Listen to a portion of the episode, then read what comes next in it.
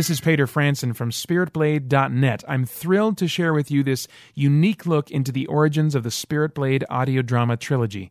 For more information about these cinematically produced full cast audio dramas, visit SpiritBlade.net. And right now, prepare to dive into this enhanced audiobook experience as we present Spirit Blade, a novel by Peter Franson.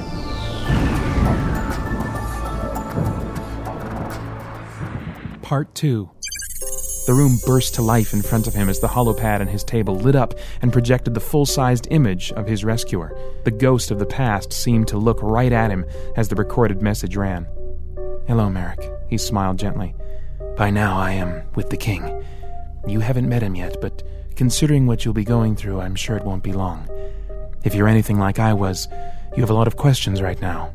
I wish I could answer them all for you, but it's not safe to do it this way. There are some people who can help you. The next file contains directions on how and where to meet them. They will give you all the answers you've been searching for. My entire savings have by now been transferred to your account. This is our way. You will use these credits in the future to travel the world, taking up the work that I have now left behind. A great adventure awaits you. Rest assured that you will find the fulfillment in it that you have been looking for. Be strong and vigilant. There is much to dread, but there is more to rejoice in. The remaining files can only be opened using the advanced decoding program created for our cause. The others will unlock them for you shortly after your meeting. Your arrival will signal to the others the beginning of the restoration. Go tonight to the location given in the next file. Follow its directions precisely. Your timing must be exact. Lastly, when they take you into the sanctum, tell them this. Tell them that Dirk's final vision was that of Scythe. Your destiny awaits, Merikk. Don't keep him waiting. Abruptly, the recording flashed off, automatically opening the next file. Pausing only for a moment to digest what he had just heard, Merikk turned to grab a datapad and began copying the instructions in front of him. Vince, can you hear me? Rand whispered sharply into the crimson jewel embedded in the leather band on his forearm. Vince, buddy, I think you need to get out of there right now. As the stone lit up, the response could be heard in Rand's mind, the echo coming strangely before Vince's voice, as was the usual fashion for this type of communication. Hang on, Rand. This guy knows the codes, I'm sure of it. Rand's eyes darted around the blackened office as he nervously brushed the sandy blonde hair from his face. I don't care, Vince. In less than two minutes, when the sweep is clean, they're gonna know the virus threat was bogus. The smeared clash of metal coupled with an electric hiss spilled into Rand's mind, followed by Vincent's labored baritone voice. It's all right. I've got them now anyway. I'm coming out now. A sphere of light the size of a softball flashed into existence and swept across the room. Widening and lengthening into a moving portal, it made its even course, allowing Vince to step out of it before it evaporated in a puff of glowing vapor. The same illuminant mist curled up off of Vincent's shoulders as he fell to the floor, releasing pain tension in an incoherent moan. In his black fatigues, matched to his dark eyes and raven like hair, he all but blended into invisibility with the room. Rand Galvanic, Vince's friend of ten years, quickly gathered him up and propped him against the wall. You'd think the transfer would go a little smoother for you by now, Rand joked, unable to hide the concern in his eyes. He thrust a ball of wadded clothes from his duffel bag into Vincent Kraft's collapsed chest. Vincent's weak left hand held the repairman's uniform to his waist and smiled faintly. You kidding? Normally I can't see this good for another five minutes. In just over two, they walked out into the hallway, each wearing white computer tech overalls. Vincent smirked as they hurried past each room and began stomping his foot on the ground, laughing in spite of himself. Still asleep. Would you quit it? Rand scolded. We've got to get out of here. He hurried on ahead of his companion, paying no heed to his friend's ailment. Vince groaned in frustration and caught up with his partner. That freak in there was such a glitch and pain. He could have been a lot more, Vince. Rand said, noticeably anxious. You're looking worse every time you get out of there. We need to find another shifter to go with you next time. The opposition is getting too strong. There are no other shifters, Vince reminded him. Not now, but Daniel said. Hold on. Vince pulled back on Rand's shoulder. The two stopped and listened for a moment. As the clumping of boots became louder, a group of four Atlanta security guards came trumping around the corner. On seeing the two computer techs, they reflexively snapped into a two row firing formation. Their bulky disruptors whined into a charged status as Rand and Vincent threw their arms upward. Don't shoot, Rand spattered. Motives, now! the squad leader bellowed. We were doing a routine check, Rand stammered nervously, when the virus locked us in Block 27. There was no virus. The sweep was clean, the leader pounced back. That's because we contained it, Rand countered. Right here. He held out a standard silver hand console.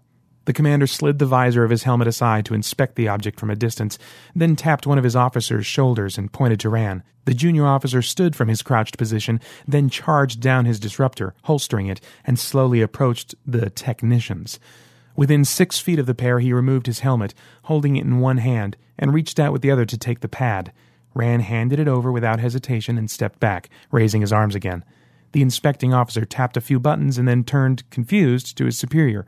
Sir, I, I don't see any kind of virus on here.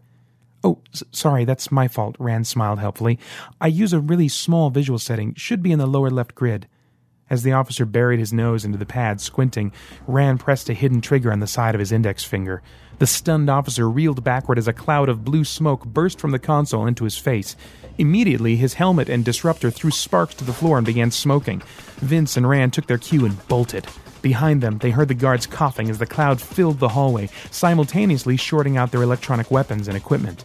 Nanite gas! The squad leader screamed over the chaos. Switch to powder rounds!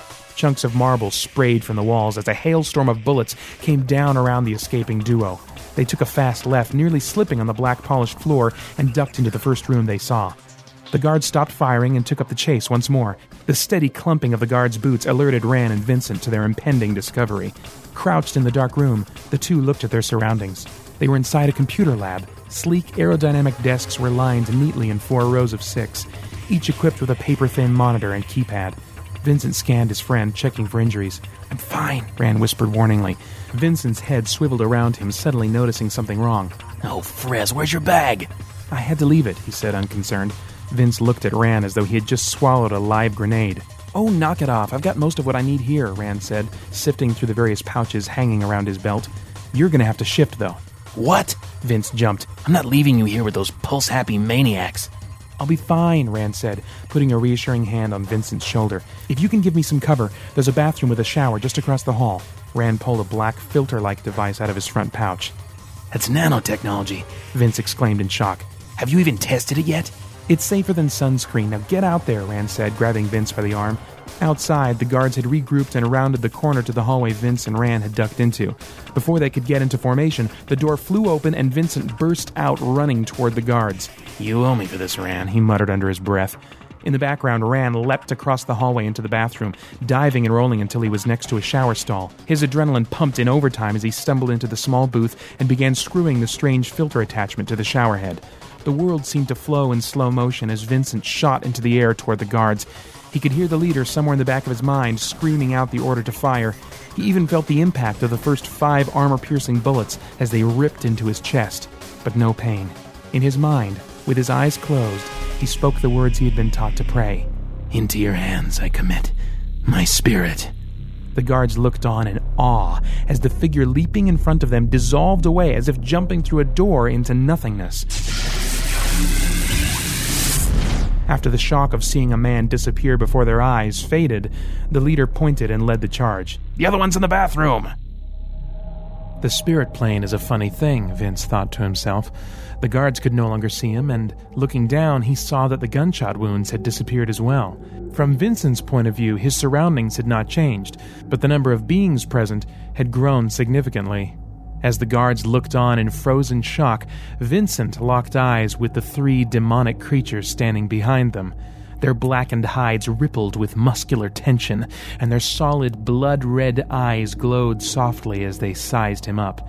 Preparing for the coming conflict, sharpened bones split through the skin on their spines and forearms, arming them with razor edged blades. Having been in situations like this dozens of times, Vincent found it hard to believe that people could be unaware of the war raging around them. He had no choice. He wouldn't be leaving this building without fighting somebody. Oddly, he felt better off fighting the beasts in here than going up against a few mortal security guards in the physical world. He just hoped Rand was doing okay. The young genius frantically finished screwing on the attachment and turned the water pressure to full blast. He turned around rapidly, trying to make sure every part of his body was as drenched as possible.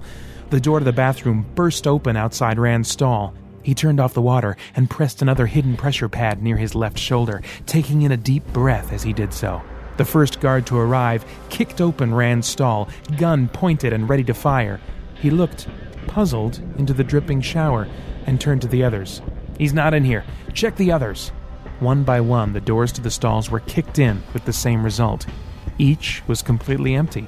He must have slipped out during the confusion, the leader said. Check the rest of the floor and then regroup downstairs. He couldn't have gone far. The guards scattered out in the hallway and the sound of their boots faded until only the hum of the air conditioner was audible. Inside the dripping stall, the tiled wall relaxed and let out a sigh of relief as the warped translucence of a human form shaded itself with color. A young man was revealed, covered in a clear, viscous fluid. Rand Galvanic breathed out again as he headed for the door. Fellas, come on, do you really want to do this? Vince reasoned, showing his palms in a friendly gesture. If you know who I am, you know that I've dealt with your caste before, and you and I are both aware that your reinforcements will never get here in time. The demon in the center, standing slightly taller than the others, but otherwise identical, took a step forward and hissed, You will die here, child of the king. I shall wear your essence as a trophy. Vincent raised an eyebrow and winced. You fellas haven't been out of the pit much since the fall, have you? He leaned his head forward slightly, waiting for a response. It came only in ragged, raspy breaths. Well, sharpen your pencils, boys, and take good notes. I suspect this will be educational. The tall demon howled in defiance and leapt at Vincent like a lion set on fire. Vincent's body swiveled to the side faster than thought, trailing a blur of after images, and the demon sailed past him. The creature struck the floor and rolled several meters, but was back on its feet, growling and snarling even before the other two monsters attacked. The first spun around, extending his black, scaly leg in a kick to Vincent's head. As if possessing precognitive powers, Vincent calmly lifted his palm and intercepted the demon's foot. Then, grabbing firmly onto it with both hands, he twisted on the ankle sharply, causing the fiend to barrel roll in the air and smash into the second oncoming beast. The two went tumbling to the floor, but the second managed to thrust a fistful of flame in Vincent's direction. The blazing projectile slammed into his midsection, and his clothes instantly caught fire. After a second volley from both of the recovering demons, joined by the larger one from behind, Vincent's entire body became engulfed in searing flames. The three demons shot their heads upward and howled in victory but the flames on Vincent's form began to sweep and reassemble, concentrating their combined presence to his right arm. The demons returned their attention to their foe and watched in confusion. As the flames finally gathered into a white, writhing flash of light in his fist, the fallen aberrations were struck by the sudden horrified realization that they had greatly underestimated their enemy. A glint of light streaked through Vincent's eyes as he smiled and raised his brilliantly shining hand. The white fire erupted from his fingers and threw the two demons backward, forcing them to disperse through the wall behind them. The large demon stepped back in uncertainty for just a moment, then charged forward, extending his jagged, protruding bone in front of him and screaming with an unholy rage. His arm cut through the air and slashed at Vincent's throat, but was stopped abruptly, just inches from its target, by a shining silver blade. The two stood frozen, smelling each other's breath, as the demon looked down at the broadsword gripped in Vincent's hands. No, the demon whispered in disbelief. Sorry, Vincent replied apologetically. Thrusting out his left hand, he grabbed the demon by the neck. Vincent turned the sword in a circle beside him to give it momentum, then slammed the pointed tip with a brittle crunch through the demon's exoskeletal hide, driving into his heart. The demon fell backward, the sword still embedded in his chest, and gasped. Vince followed him and retook the handle of the blade. The demon gurgled up a black liquid as Vince used the sword to force him to a standing position. Go to hell, Guardian, he spat in a gravelly hiss. Oh, sure, Crispy. Vince smiled agreeably. I just love what it's done for your complexion. With a frozen smile, he viciously twisted the blade clockwise, making the demon scream in agony. Say hi to your prince for me. He looked at the demon one last time and winked, just before it exploded in a rainstorm of flaming entrails. As the smoke cleared, he slowly lowered his blade and let it vanish in an ethereal vapor, leaving only the hilt. Placing it in a pouch hanging discreetly in the back of his belt, he headed out of the building. Outside the corporate tower, Rand ducked for cover in a nearby alley. As he rounded the corner, he let out a scream, muffled by a quick palm as Vincent pulled him out of the light. Rand let out a sigh of relief as Vince removed his hand. Are you okay? Yeah, Vince said. The bullet wounds healed as soon as I shifted, same as always. Got a little more exercise once I was in, though. Rand looked both concerned and disappointed. How many? Three. But they were lower caste, nothing to worry about. Still, the concentration seems to be getting higher every day, Rand observed. How about you? Vince said, running his finger through the transparent slime still covering Rand's cheek. Your magical snot do the trick? Yeah, just in time, too. Let's get out of here, he said, looking around in fatigue. I'm done for the day. I'm with you on that one, Vince replied, flicking the slime on his finger to the ground. This job is getting weirder all the time. Um, excuse me, a small voice called from the sidewalk behind them. It had come from a man in his late twenties, topped with short brown hair. He was dressed in a black polytextile jacket, shirt, and pants, a hallmark of the modern entertainment industry. But strangely, this man, who no doubt performed for many, looked a little uncertain of himself in front of only two men. Uh, my name's Merikk, he said. I, I think I'm supposed to meet someone here. He paused, reluctant to say any more, but pressed on despite his lack of confidence. Dirk Anderson sent me, sort of. Vince and Rand looked at each other in confusion, followed by resignation. Their night had just begun. The dream came to him again, as it had consistently for the past six nights, but on this, the seventh night, it came with a strange urgency, vividly driving each image further into his mind. A vast wheat field spread out before him, the gentle wind of a summer afternoon manipulated the field, making it bend and sway, as though it had a life all its own. The wheat grew so thick that he almost didn't see the figure until it was upon him.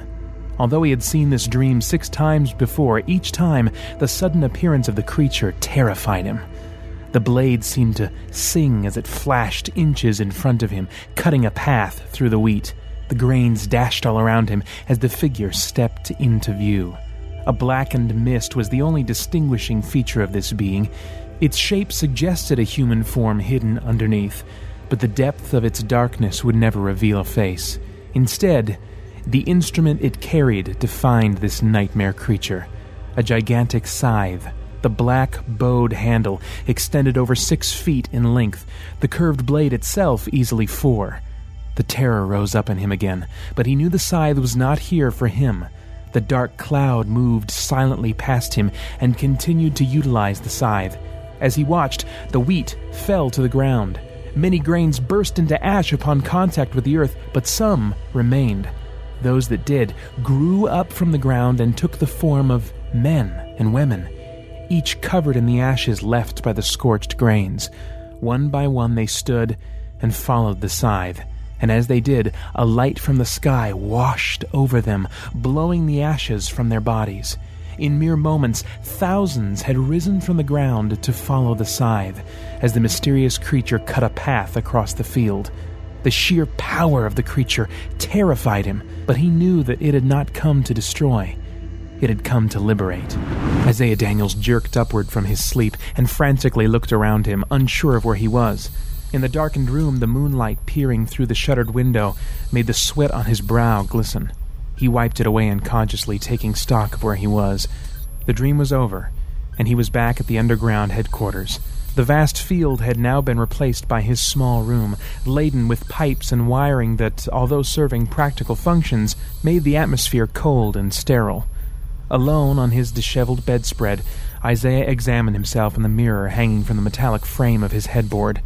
In the dream, he had been whole, but in the cold, solitary darkness of the real world, Isaiah Daniels was wasting away again, a victim of the xenoplague that had come with the strange diplomats from another world.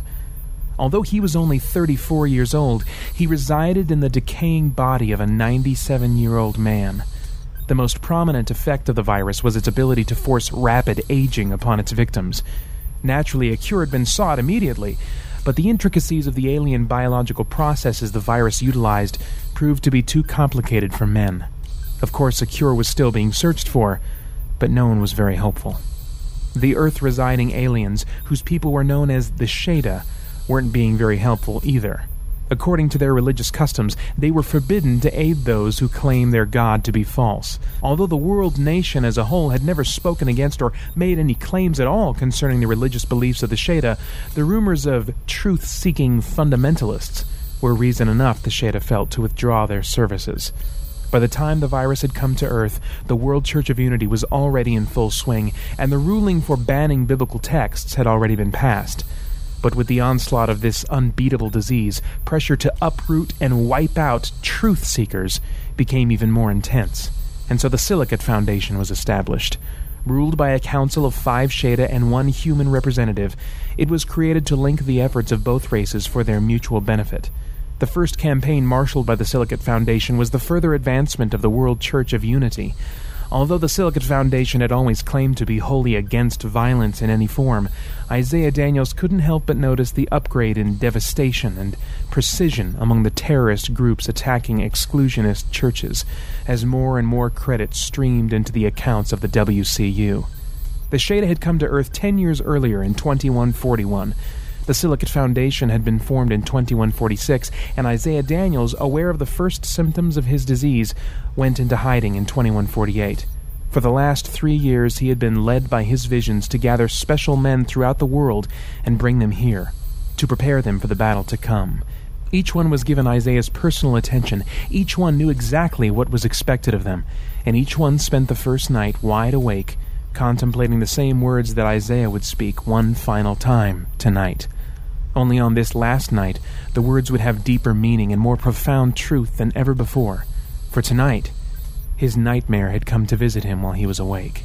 The fortified metallic door leading from Isaiah's room to the main hall hissed open, accompanied by the hum of hydraulics. The light that flooded inward was partially blocked by the silhouette of a young man. Sir, Vince and Rand are back, and they've brought someone with them.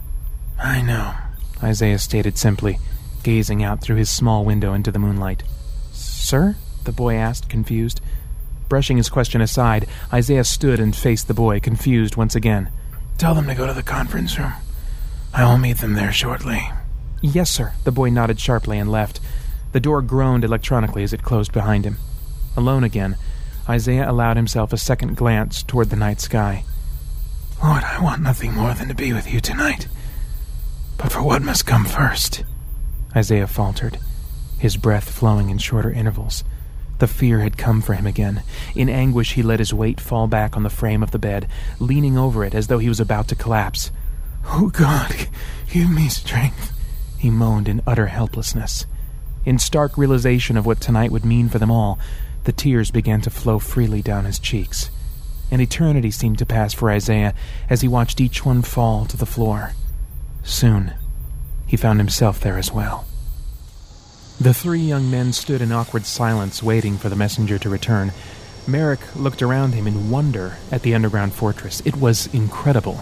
The room they stood in was nearly the size of a military hangar. The ceiling extended for hundreds of feet, and all around the walls were catwalks and iron ladders leading to different hallways on six different levels. Although the entire area had the feeling of an industrial factory, there was a life about it that made it warm and welcoming at once. On each level, coming out of each doorway, were men at work. Every one of them carried out some unknown task. Every face was filled with a sense of purpose and meaning. They were all strangers to him now, but Merikk hoped that would quickly change. Finally, Merikk broke the silence with a question. How far underground are we? About half a mile, Vince answered. The warehouse we came in through topside was one of the first things the Liberation pooled its resources to purchase. Isaiah, over time, secured the rights to build underneath it as well, but we had to take things slow and careful at first. The idea, Rand continued, was to convince everyone that Isaiah had run out of funds to continue any underground building. Technically, someone out there knows that the warehouse is private property, but with Isaiah in hiding under here, Rand smiled proudly, folding his arms in front of him, and a few ingenious masking programs circulating in the RCF mainframe. No one suspects or even cares what we're up to, Vince finished. Okay. Merikk fished for an opening. So what are you guys up to? Excuse me, sirs. A young man approached from behind them, dressed in gray fatigues. Merikk noticed an unusual flaming cross embroidered just below the left shoulder.